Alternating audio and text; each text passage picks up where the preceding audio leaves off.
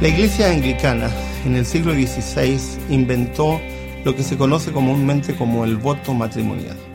Con algunas variedades, la mayoría de las parejas y de las iglesias repiten en el momento de casarse ese voto matrimonial. Sin embargo, es un invento. Y yo creo que se equivocaron en no agregarle algunos elementos más. Cuando me tocó oficiar alguna boda, generalmente invito a las parejas que hagan sus propios votos y luego les pido que incorporen en los votos algunas cosas que me parecen muy importantes que considerar.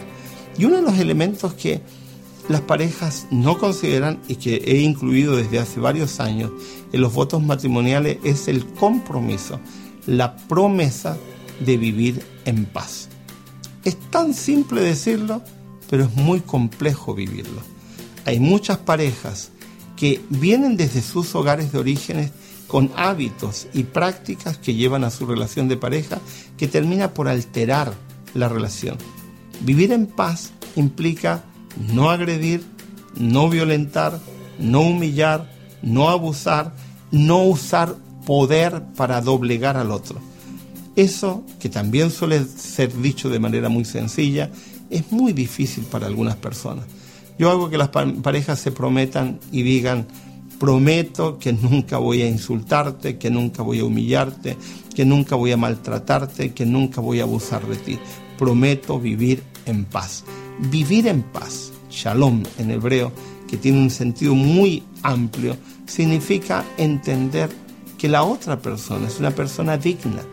Cuando uso una mala palabra, cuando subo la voz, cuando grito, cuando doblego al otro con mi fuerza, en el caso de un varón, o en el caso de una mujer que utilice algún medio violento, en ese mismo instante estamos rompiendo nuestro voto matrimonial.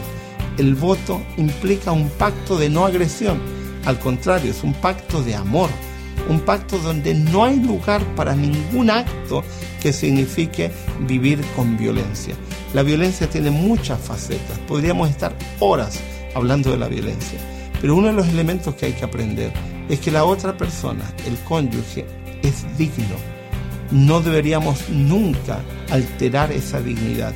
Y cuando uso un insulto, cuando uso una mala palabra, cuando uso una expresión ofensiva, cuando grito, cuando golpeo, entonces estoy anulando la dignidad del otro y lo estoy maltratando. Algunas personas no se dan cuenta que con las expresiones que usan están dañando al otro.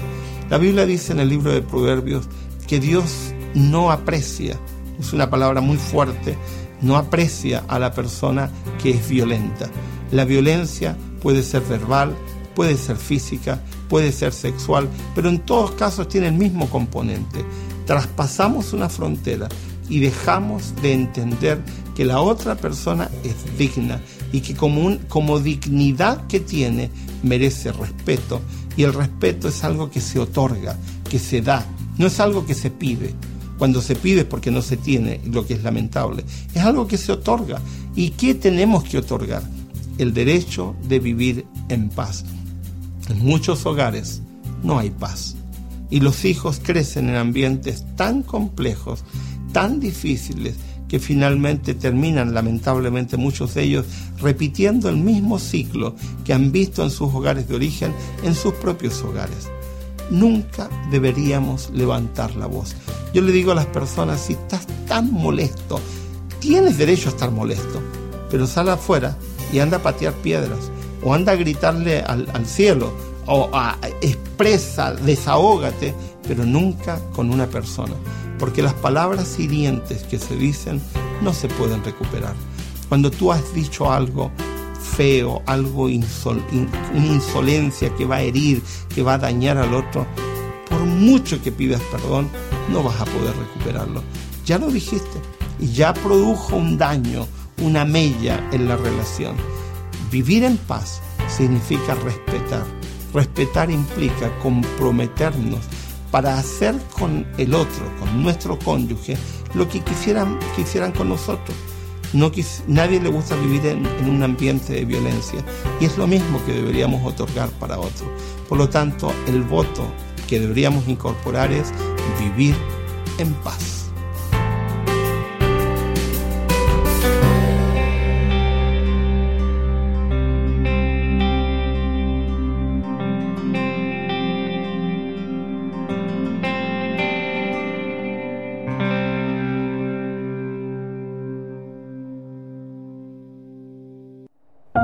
Producido por hopmedia.es.